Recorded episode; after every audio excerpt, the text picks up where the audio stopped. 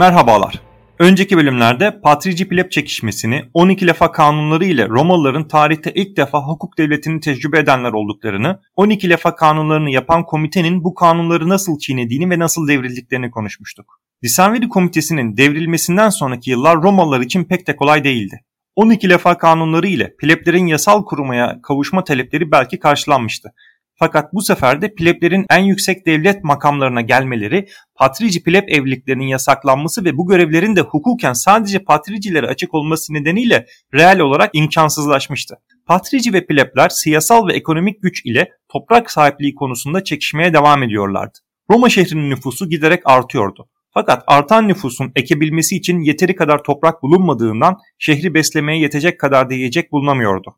Bu durum hem bir kısım topraksız plebin işsiz kalmasına hem de üretimin tüketimi karşılayamamasına neden oluyordu.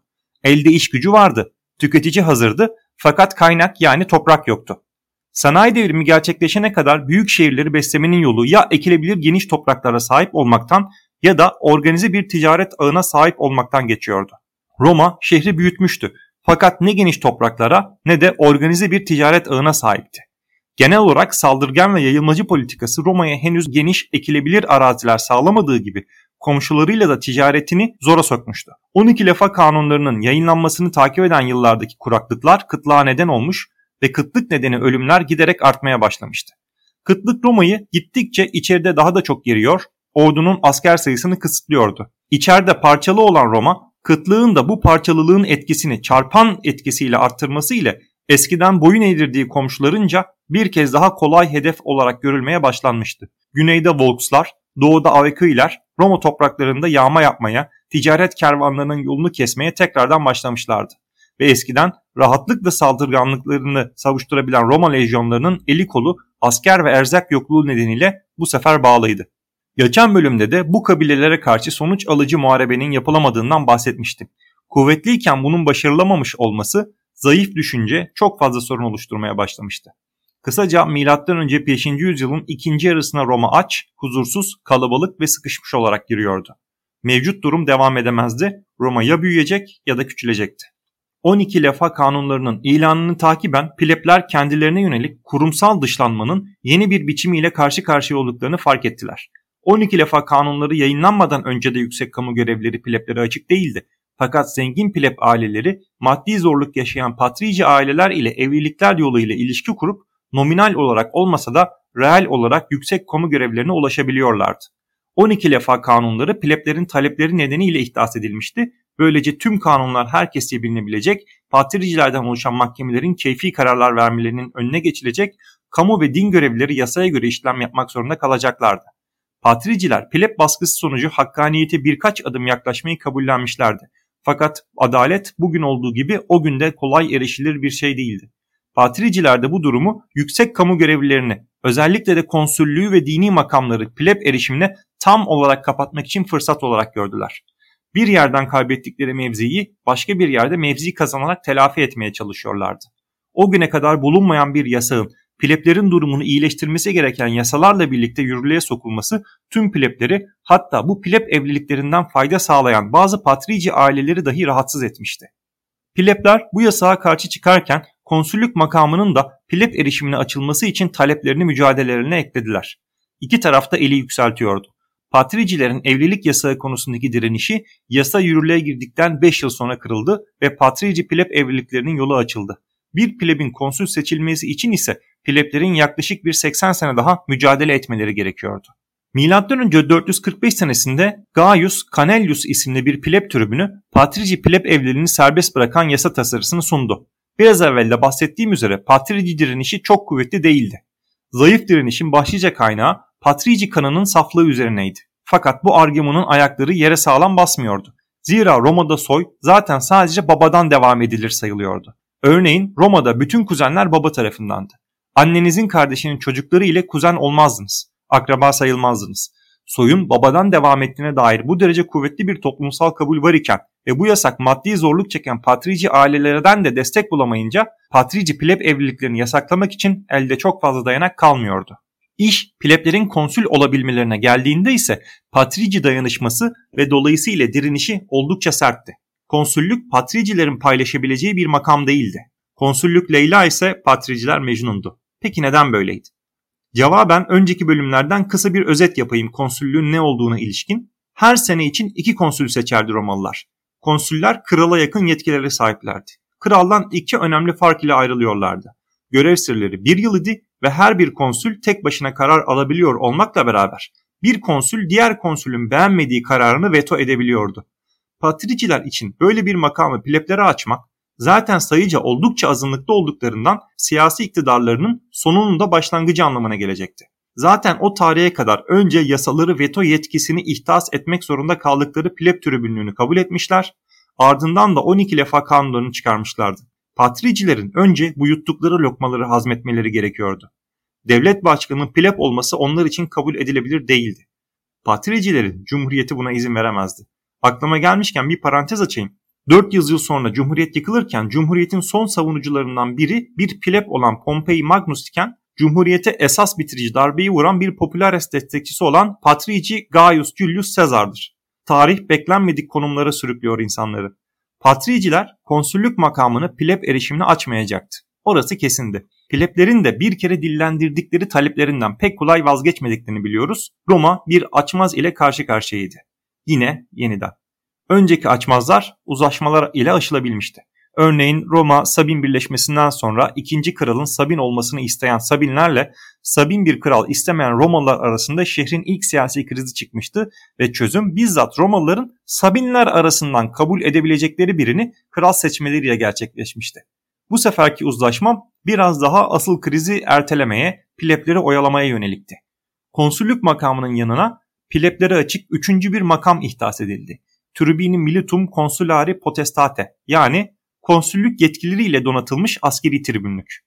Bu makamı askeri tribünlük ile karıştırmamak lazım. Askeri tribünlük askeri birlik yapısı içinde legat ve centurion arası bir rütbedir. Lejyonların yapısı gibi konulara inşallah ileride geleceğiz. Bu başka bir makam. Böylece patriciler pleblerin konsüllük için taleplerini söndürmek amacıyla konsül kadar kuvvetli bir başka makam ihdas etmiş ve zaten karışık olan Roma anayasal sistemini biraz daha karıştırmışlardı. Peki patriciler neden doğrudan konsüllüğü pleb tribünü açmadılar da böyle dolambaçlı bir yol tercih ettiler? Konsüllüğün plebleri açılmasına kadar geçecek 80 yıla yakın sürede konsüllük yetkilileri ile donatılmış askeri tribünler zaman zaman görev yaptılar. Zaman zaman diyor. Zira konsüller ile birlikte görev yapmadılar. Roma'nın içinde bulunduğu duruma göre o sene konsül yahut konsüllük yetkileriyle donatılmış askeri tribün seçimleri yapılırdı. Yani konsüllük yetkileri ile donatılmış askeri tribünler ve konsüller aynı anda görev yapmazlardı. Roma'nın içinde bulunduğu durumdan kasıt da genelde bir savaşın askeri operasyonun söz konusu olup olmadığıydı. Eğer bir askeri operasyon bekleniyor ise o sene konsüller görev yapar. O senenin sakin geçmesi bekleniyor ise konsüllük yetkileriyle donatılmış askeri tribünler görev yapardı. O sene hangi makamın seçimlerinin yapılacağına da senato karar verirdi. Hayır kafamız karışmasın ben de yanlışlık yapmadım isme takılmayalım. İsimleri askeri olmasına rağmen bunlar barış zamanı görev yaparlardı genelde. Patricilerin Roma lejyonlarının başında bir pleb komutan ile savaşa gideceklerini düşünmüyoruz değil mi? Zaten patriciler de hiç düşünmüyordu. Gerçek hareketin olduğu Roma'nın kaderinin tayin edildiği zamanlarda istisnai durumlar hariç görevde her zaman konsüller olurdu. Sıradan mutat işlerin olduğu, önemsiz kararların alınacağı zamanlarda ise konsüllük yetkileri ile donatılmış askeri tribünler görev yaparlardı. Peki adında neden askeri var? Çünkü konsüllük yetkileriyle donatılmış askeri tribünler ordu, daha doğrusu Comitia Centuriata Meclisi tarafından seçilirdi. Bu makama patriciler de plebler de aday olabilirlerdi. Hatırlarsanız Comitia Centuriata Roma vatandaşlarının servet esasına göre bloklara bölündüğü bir meclisti ve bu bloklar Roma ordusundaki konumlarını da gösteriyordu Romalıların. Başlangıçta 3 adet konsüllük yetkileri ile donatılmış askeri tribün seçilirken bu sayı önce 4'e sonra 6'ya çıktı. Bunun sebebi de her bir konsüllük yetkileri ile donatılmış askeri tribünün elindeki gücü bölmek, azaltmaktı. Zaten sayı 6'ya çıktıktan sonra içlerinde yüksek ihtimalle patriyeci de olacağından plebler lehine olan radikal kararlar vetoda edilebilecekti. Bu noktadan sonra bazı önemli yıllarda da bu tribünler konsül yerine görev yaptılar. Patricilerin aldığı tek önlem bu da değildi. Konsüllerin 5 yılda bir sensus bir nevi nüfus ve servet sayımı yapma görevleri vardı. Bu sensuslar sayesinde Roma'nın en uzak zamanlarındaki nüfusunu ve servet yapısını dahi takip edebiliyoruz. Sensuslar ile Romalıların sınıfları tespit ediliyor, bu sınıf temelinde oylama yapan Comitia Centuriata'da kimin hangi sınıf içinde olacağı belirleniyordu. konsüllük yetkileriyle donatılmış askeri tribünün bu yetkiyi kullanmasını istemediklerinden sensörlük makamını ihtas ederek bu yetkiyi konsüllerden alıp ihtas ettikleri yeni sensörlük makamına verdiler. Sensörler zamanla başka etkilere de sahip oldular. Sensus'un yanında kamu ahlakını korumak görevleri de vardı. Sensörlerin kararına itiraz edilemiyor, kendisinden sonra gelen sensörler de bu kararı iptal edemiyorlardı. Bu yetkiler sensörleri Roma'nın korkulan kötü çocukları yaptı. Düşünün zenginsiniz, kamu işlerine zaman, para ve emek de ayırıyorsunuz. Fakat bir sensör sizin için atalarının mezarlarına saygısızlık yaptı diye not düşüyor. Bittiniz, fişlendiniz. En üst kamu görevleri sizin için çok uzak ihtimaller artık. Sensör, sensus yaptı. Artık senatör olmak için yeterli servetiniz kalmadığını saptadı.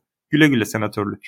Tahmin edeceğiniz üzere sensörler sadece patricilerden seçiliyordu. Zira sensus çeşitli dini merasimler ile başlıyordu ve dini merasimleri ancak patriciler yönetebilirdi. Konsüllükte olduğu gibi iki sensör bir arada görev yapıyorlardı. Görevlerine zamanla hazineyi denetlemek, kamu projelerini denetlemek vesaire eklemeler de yapıldı.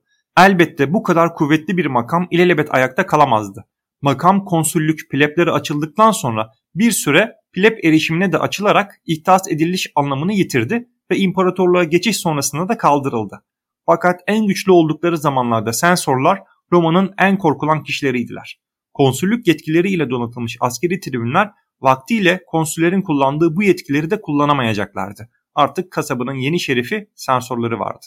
Konsüllük yetkileriyle donatılmış askeri tribünlük ihtas edildiği M.Ö. 444 senesinden konsüllüğün plebleri açıldığı M.Ö. 367 senesine kadar konsül ve tribün seçimleri hemen hemen yarı yarıya gerçekleşti. Bu makam sayesinde patriciler konsüllük makamına pleblerin seçilmesini yaklaşık 80 sene daha öteleyebildiler. Bu reformlar ile Gaius Tarentulus Arsa'nın M.Ö. 462 senesinde yasaların yayınlanması ve herkesçe bilinmesi yönündeki teklifiyle başlayan süreç sona ermiş oldu. Roma bir 100 sene daha M.Ö. 350'li yıllar civarındaki Samnit savaşlarına kadar bu derece bir ciddi reform görmeyecekti. Bölümün başında dediğim gibi 12 lefa kanunlarının yayınlanmasını takip eden yıllar Roma için oldukça zordu. Kuraklık ve kıtlık Roma'yı zorluyordu. Kölelere verilen yemek yarı yarıya indirilmişti. İş gücünden yapılan bu kesinti üretimi biraz daha azaltmış olmalıydı. Üretim düştükçe yiyecek azalıyor, yiyecek azaldıkça üretim azalıyordu. Roma bu kısır döngüyü aşmak için komşularından yardım istedi. Kuzeyde Etrüsklere, güneyde Yunan kent devletlerine ve Sicilya'ya tahıl için elçiler gönderdi. Bu girişimler genel olarak başarısızdı. Yalnızca Etrüsklerden az bir miktar tahıl elde edildi. Takip eden zaman zarfında Roma'da durum gittikçe kötüleşmeye başladı. Volkslar ve Aökilerin yağma seferleri kolayca defedilemez oldu. İnsanlar askerlik yapmak yerine tarlaları ile ilgilenmek istiyorlardı. Zaten tahılı kalmamış bir şehrin askeri sefer organize edebilme imkanı da oldukça sınırlıydı. Roma lejyonlarının erzağını sağlayacak durumda değildi. Bu çaresizlik içinde Roma bir kez daha en yakın komşusu Etrüsklerden tahıl istedi. Etrüsklerin talep ettiği fiyatı Roma elçileri kabul etmeyince elçiler Roma'ya elleri boş döndüler. Böyle olunca devlet merkezi bir şekilde mevcut tahılın dağıtımını üstlendi. Plana göre elinde tahıl olan herkes ailesine yetecek kadar tahılı aşan miktarı devlete satmak zorundaydı. Devlet de elde ettiği tahılı ihtiyacı olanlara dağıtacaktı. Öte yandan devlet tahıl tüccarlarına da baskılar yaptı. Depolarını bastı ve mallarına el koydu. Sonuçta bin yıllardır süre geldiği üzere devletin piyasaya müdahalesi bir kere daha felaketle sonuçlandı. Üretebilenler kendilerine yetenin üzerini saklamaya veya üretmemeye, tahıl tüccarları da Roma'ya daha az uğramaya başladı ve şehirde tahıl bulmak imkansız hale geldi. Bu noktada resme Spurius Maelius isimli atlı sınıftan zengin bir Romalı dahil oldu. Etrüsklerin istediği parayı vererek şehre yetecek kadar tahılı bizzat satın aldı ve pleblere ücretsiz olarak dağıttı. Tabi bu cömertliğin ona getirisi de olacaktı. Maelius kısa sürede politik bir yıldız vermişti. Elbette bu popülaritesinin verdiği gücü de kullanmak istiyordu. Konsül seçilmek istese patricilerle anlaşmak zorundaydı. Zira Roma seçim sistemine göre patrici sınıfın ve atlı sınıfın oyları seçimin sonucunu büyük ölçüde tayin ediyordu. Ücretsiz tahıla kavuşturduğu plebler arasındaki popülaritesini konsül seçimlerinde tek başına yeterli olmayabilirdi. O da alternatif bir yoldan ilerlemeye karar verdi. Aç karınlarını doyurduğu kitlelerle birlikte iktidarı zorla ele geçirebilir, kendisini Rex yani kral ilan edebilirdi. Pleb ileri gelenlerin bir kısmı ile toplantılar yapmaya başladı. Kendisine müttefik bulmaya çalışıyordu. Bazı pleb tribünlerinde satın almıştı. Evinde silah depolamaya başladı. hangi gün harekete geçeceği hariç her şey hazır sayılırdı. Cumhuriyetin yıkılması an meselesiydi. Fakat Senato plandan haberdar olmuştu. Senato'nun haberi öğrenmesi belki biraz geç olmuştu fakat durumun ciddiyeti karşısında doğru reçeteyi hızlı bir şekilde uygulamayı da başardılar. En az Spurius Maelius kadar popüler bir Romalı'ya ihtiyaçları vardı. O Romalı şehrin dışındaki çiftliğinde meşguldü. Lucius Quintus Cincinnatus, dürüstlüğü ve erdemliliğiyle bilinen Roma'da sınıf ayrımı olmaksızın herkesin saygısını kazanmış biriydi. 20 yıl kadar önce diktatör olarak atanıp işini görev süresi olan 6 ay bitmeden tamamlamış ve görev süresinin bitimini beklemeden istifa ederek çiftliğine çekilmişti. Tam bir cumhuriyet beyefendisi. Cincinnatus idealize edilmiş cumhuriyetin cisimlenmiş haliydi. Senato, Lucius Quintus Cincinnatus'u ikinci kez diktatör olarak seçti. Çiftliğine gelip haber verdiler. Cincinnatus senatörleri Mons Capitanus'ta yani Kapitolium tepesine topladı. Diğer patriciler de şehrin önemli diğer tepelerine mevzilendiler. Cincinnatus, Magister Equitum olarak atadığı Gaius Servilius Structus Ahala'ya Spurius Mahallius'u huzuruna getirmesi için emir verdi. Gaius Servilius Spurius Mallius'un evine gittiğinde Spurius Mallius ona kasap bıçağı ile saldırdı ve pleblerden oluşan bir kalabalığın içine doğru kaçtı. Gaius Servilius patricilerden oluşan bir birlik ile kalabalığın arasına girdi ve çıkan arbedede Spurius Mallius'u öldürdü. Plebler bu duruma elbette tepki gösterdiler fakat erdemliliği ve dürüstlüğüyle bilinen Cincinnatus pleb kalabalığını topladı, onlara bir konuşma yaptı. Bu konuşma esasen bugüne kadar anlattığım Roma tarihinin de bir yönden özetidir. O yüzden bu konuşmayı çevirmek gerekiyordu. E, Latincem yok. Dolayısıyla Latinceden değil Titus Livius'u Canon Roberts İngilizceye çevirmiş. Ben onun çevirisinden bir çevirmen arkadaşımın da yardımıyla kendim çevirdim.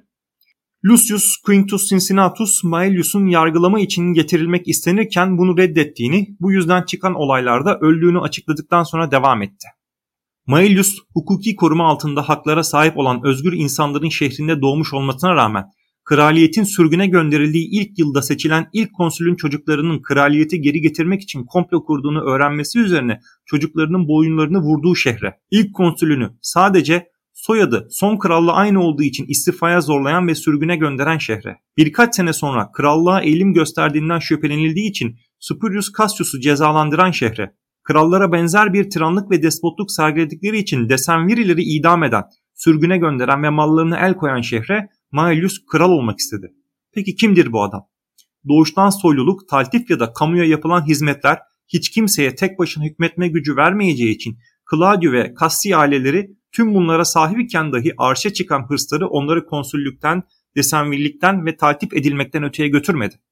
Fakat Spurius Mallius için pleb tribünlüğü dahi beklenecek bir makamdan ziyade arzulanabilecek bir makamken bu zengin tahıl tüccarı saygın Roma vatandaşlarının özgürlüğünü birkaç kilo tahıl ile satın alabileceğini, bütün komşuları fethetmiş özgür yurttaşları köle seviyesine indirebileceğini, onu senatör olarak dahi kabul etmekte zorlanacak bir devletin onu kral olarak kabul edebileceğini ve Romulus'a tanrılar tarafından veriler ve tanrılar tarafından tanrılar katına geri alınan kutun kendisi tarafından taşınabileceğini umut etmiştir. Bu umudu, bu kastı da en az işlediği suç kadar cezalandırılmaya layıktır.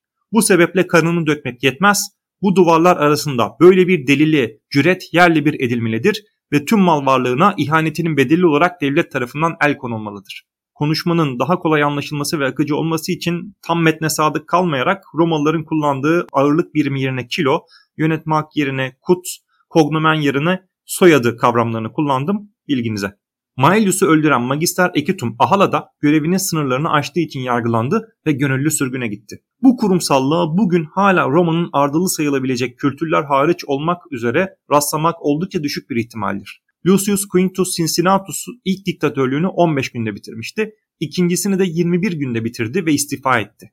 Bugün onun erdemli kişiliği adına İtalya'da birçok yere ismi verilmiştir. Fakat İtalya'nın yanı sıra Amerika Birleşik Devletleri'ndeki Cincinnati şehri de ismini bu büyük devlet adamından almıştır. Lucius Quintus Cincinnatus'un elinde mutlak bir güç vardı.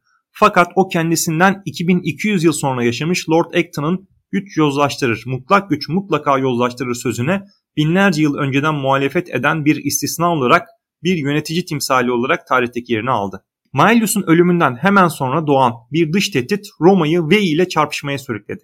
Fidene şehri Tiber nehrinin Roma tarafında yer alan bir Etrusk ileri karakoluydu. Fakat bir süredir Roma egemenliği altındaydı. Fidene şehri ayaklanmaya karar verip Veii şehrinin yardımını istedi. Fidene Roma'nın iç çekişmelerini, kıtlığın neden olduğu zayıflığı ve güney ve doğudaki komşularının saldırılarına veremediği karşılığı fırsat saymıştı. Gerilim Fidenelilerin ziyarete gelen 4 kişilik Roma elçi heyetini savaş çıkarmak amacıyla öldürmeleriyle başladı. Romalılar doğal olarak hemen savaş açtı fakat savaştan uzun yıllar sonuç alınamadı. Zira Roma lejyonları eski etkinliklerini sergileyemiyorlardı. Roma bu zayıflığa rağmen zafer kazanmak zorundaydı. Fidene'nin kaybı Tiber Nehri ticaretinin de büyük oranda kaybedilmesi anlamına geliyordu. Savaşın zaferle sonuçlanmadığı her gün Roma kontrolünü yitirdiği Tiber Nehri ticareti nedeniyle para ve gıda kaybediyordu. M.Ö. 430'lar ve 420'lerde Roma kendisini kuzey, güney ve doğuda düşmanlarla kuşatılmış olarak savaş halinde geçirdi. Ekonomik olarak tüm bölgeden izole olmuştu. Ekonomik zorluklar içerideki patrici pleb çekişmesinde körüklüyor, herkes sıkıntılar için diğer tarafı suçluyordu. M.Ö. 425 yılında Roma Fidene'nin kontrolünü ele geçirdiğinde bir miktar rahatlama geldi. Fakat Veii tehdidi hala güncel kalmaya devam etti. Roma Fidene'nin kontrol altına alınmasını mütakip biraz daha kuzeye gidip Fidene'nin müttefiklerine saldıracak takati kendinde bulamadı. Veii de kendi iç sorunları ile uğraşıyordu. Roma'yı vuran kuraklık 20-25 kilometre kuzeydeki Veii'yi teğet geçecek değildi. Dolayısıyla birbirine çok yakın tüm ekonomik ve politik çıkarları çakışan bu iki şehir arasında bir süre daha kırılgan bir bakış hüküm sürecekti. Fidene Veii ittifakı ile savaş sonrası yıllarda Roma için kolay olmadı. Bu yıllar onlara bir imparatorluk başlatan karakterin ortaya çıktığı yıllardandı. Romalılar şartlar ne olursa olsun vazgeçmemeyi benimsiyorlardı. Bu hasret önce tarihlerinin, sonra geleneklerinin ve sonra da karakterlerinin bir parçası olacaktı. İlerleyen bölümlerde tekrar tekrar göreceğiz. Roma kaybettiği neredeyse hiçbir savaştan sonra barış istemedi. Orduları geçtim nesiller kaybetti fakat barış istemedi. Yeni ordular kurup savaşmaya devam etti. Roma ile anlaşma yapamazdınız. Gücünüz yetiyorsa yok etmek zorundaydınız. Bunu da kimsenin neredeyse hiçbir zaman gücü yetmedi. En azından imparatorluğun doğusunda. Roma'nın yenilgiye ve geri çekilmeye karşı direnci ve inadı hiçbir zaman sona ermedi. Pagan Roma'da Jüpiter'in koyduğu sınırı kimse geri çekemezdi. Hristiyan Roma Medeni dünyayı doğudan gelen kafirlere karşı korumalıydı. Müslüman Roma ise gaza ile Allah'ın kelamını yaymalıydı. Son Hristiyan İmparator Konstantin de ilk Müslüman imparator olacak olan Fatih Sultan Mehmet'e tam bir Romalı inadıyla direndi. Aynı inat Müslüman Roma'ya da geçmiş olacak ki Müslüman Roma'da her türlü yenilgiye rağmen ayakta kalmayı bildi ve 1. Dünya Savaşı'nda kendisi gibi kaybedenler kendilerine dayatılan aşağılayıcı barış anlaşmalarına razı gelirken o sevri yırtıp atabildi. Daha fazla coşmadan ve spekülasyona girmeden bırakıp bölümü bitireyim. Yeni bölümlerde görüşmek üzere.